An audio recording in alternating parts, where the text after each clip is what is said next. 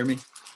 I'm good. So uh, I take delight in. I, I, read a book called The Book of Delights um, by a University of Indiana poetry professor who who wrote a delight every day after the 2016 election to maintain his sanity. So I discovered I take delight in meaningful objects. So this is one of my delights. It's a Jesus Christ Superstar commemorative coffee cup, which I thought would be great for communion. What's the buzz? Tell me what's happening. And then I got a I got a a new um, icon. I've been getting into icons, and this is um, Perpetua, Perpetua, and Felicity. They were martyred together, embracing. It's pretty cool. They're from Africa in like 203. So get a load of that. Pretty awesome. That's a delight. And uh, so I I um I wanted to offer something for your coping kit.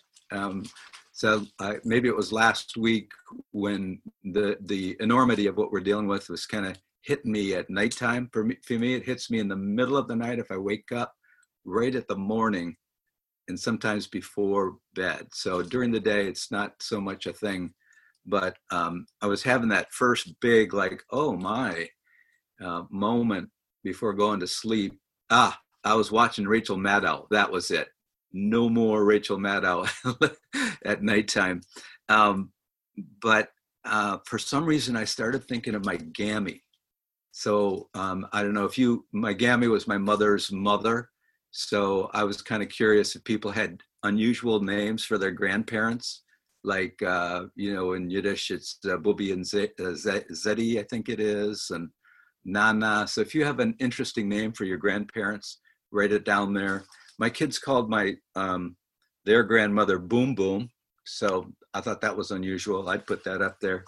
But so my my mother's mother was Gammy, and of the two grandmothers, Gammy was like the remote, stern one.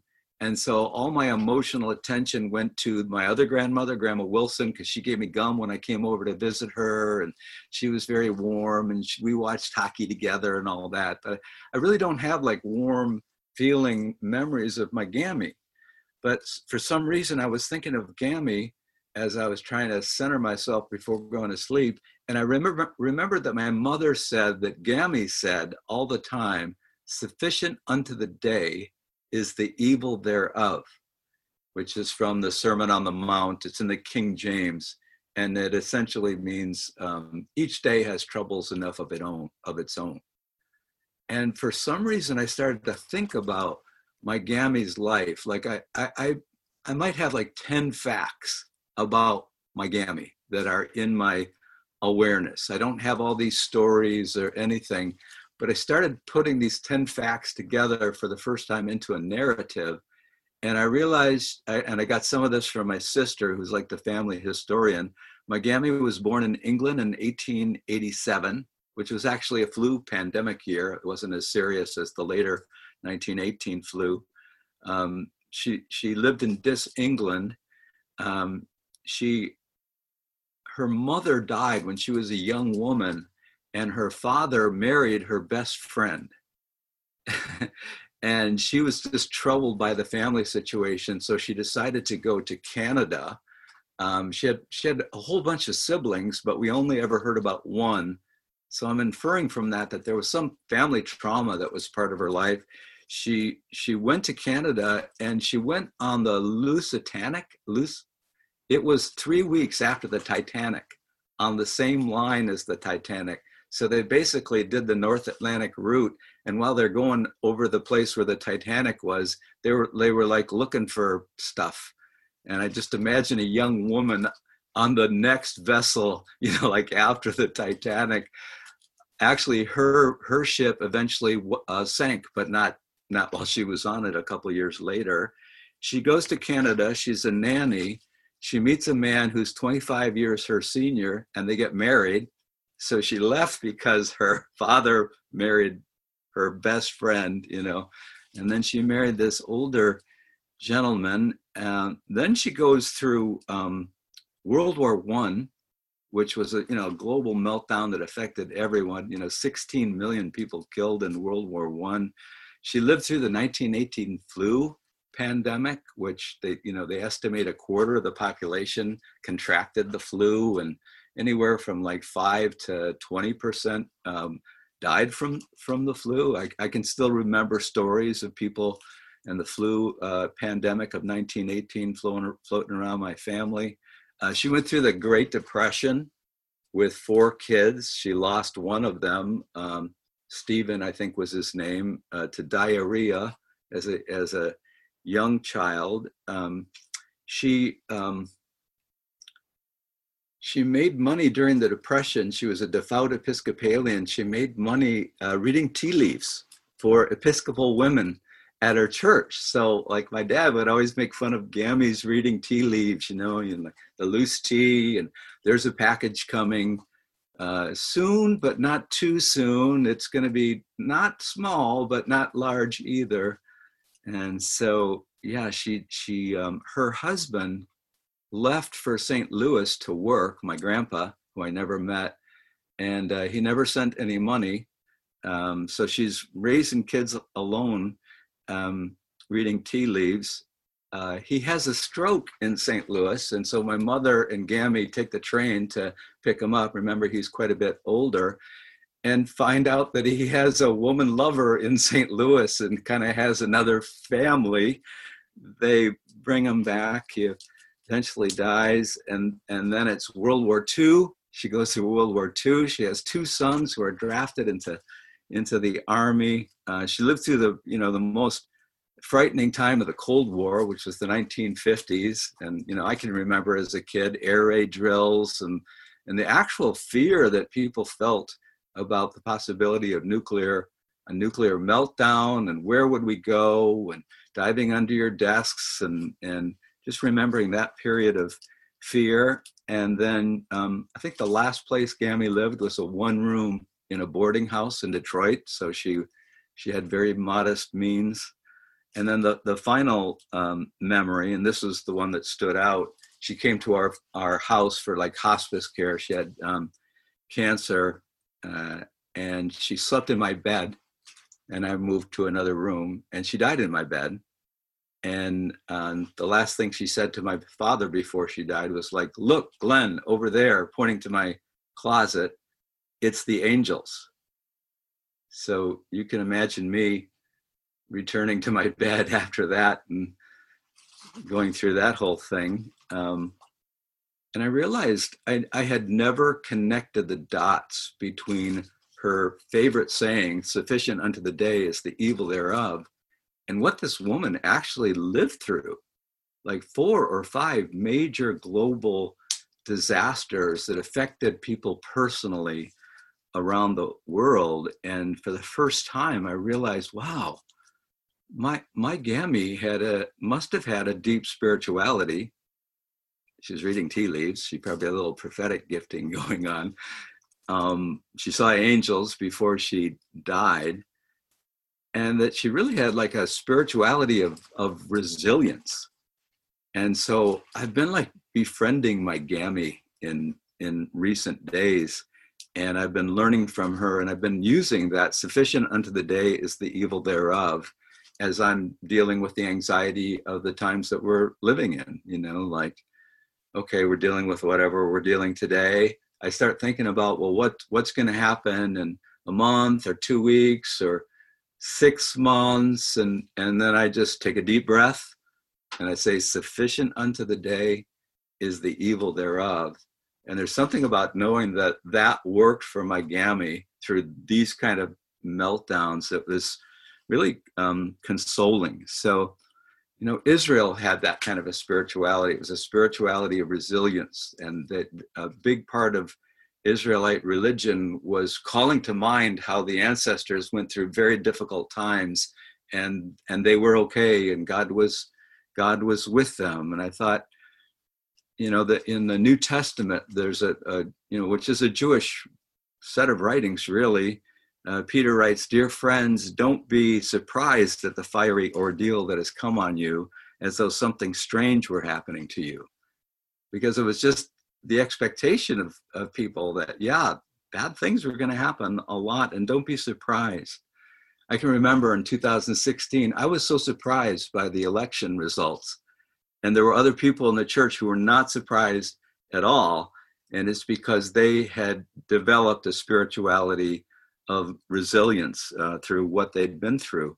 And so many, I think, in our church have this kind of a spirituality. I, I think of our LGBTQ members, who many of whom, you know, some of them went through conversion therapy, were in non affirming spaces, religious spaces growing up, still have to be careful of where you go on vacation with your partner. And there's only certain places that really work for vacation and being concerned about showing any holding hands in public and and you know a constant kind of scrutiny of your safety. I think of our people of color in our congregation who just this is just normal uh, you know understanding you, you drive five miles under the speed limit and and you know when you're going out te- telegraph north of eight mile because an encounter with the police can often go south or uh, you know having coworkers and not knowing who's like a who's like a closet racist and then dealing with your liberal white friends who have unconscious racism that they can't even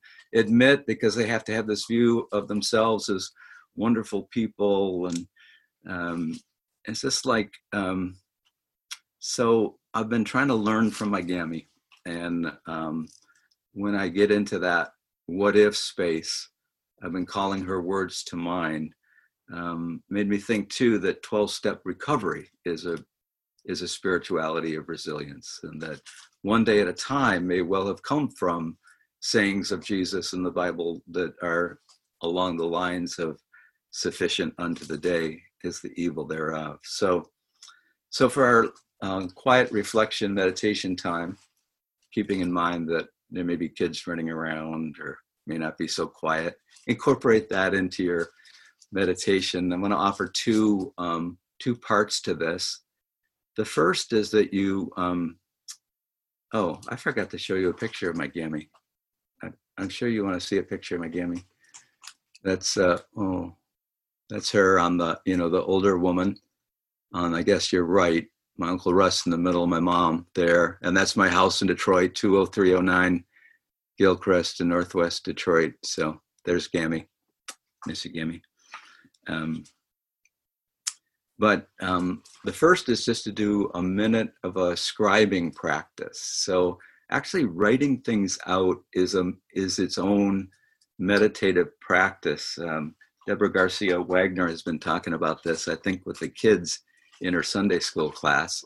So I wanted to suggest that you pick one of these versions of sufficient unto the day is the evil thereof. I'll bring it closer to the camera actually just take a take a minute now to write down the version that you like. So there's sufficient unto the day is the evil thereof. That's from the King James. There's each day has trouble enough of its own.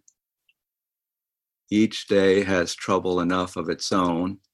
I think that's like the New International version. And then there's the easy reader version that we use for um, Noah used that version for the reading today. Each day has trouble enough of its own. Tomorrow will have its own worries. That's a that's a good one. Each day has troubles enough of its own. Tomorrow has its own worries. And then a special thing for Caroline, who is uh, loves uh, Jewish studies.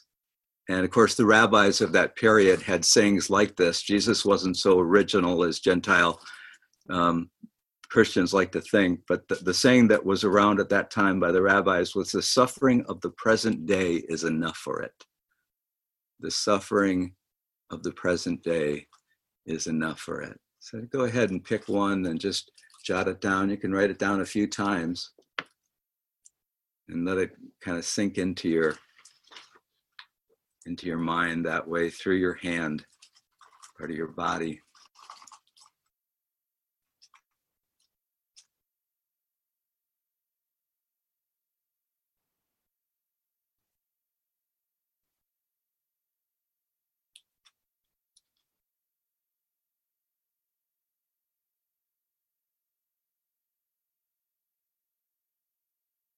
Okay, that's great.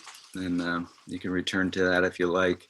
And then the, the second practice is, um, you know, in, in Western Christianity, we don't have much sense of the ancestors, but African Christianity is all over that, and African spirituality in general is a really robust understanding of the ancestors are around us and they're here to help us in times of trouble. And the text in the New Testament is we, we are surrounded by such a great cloud of witnesses. So I just want to suggest that you take a moment, maybe close your eyes for the next minute and imagine and open yourself to the cloud of witnesses. Is there anyone in your family that you know that went through difficult times that could be a source of encouragement to you now? Is there anyone in the past not connected to your family that is coming to mind? Just take a moment and open your heart to the cloud of witnesses around us to encourage us.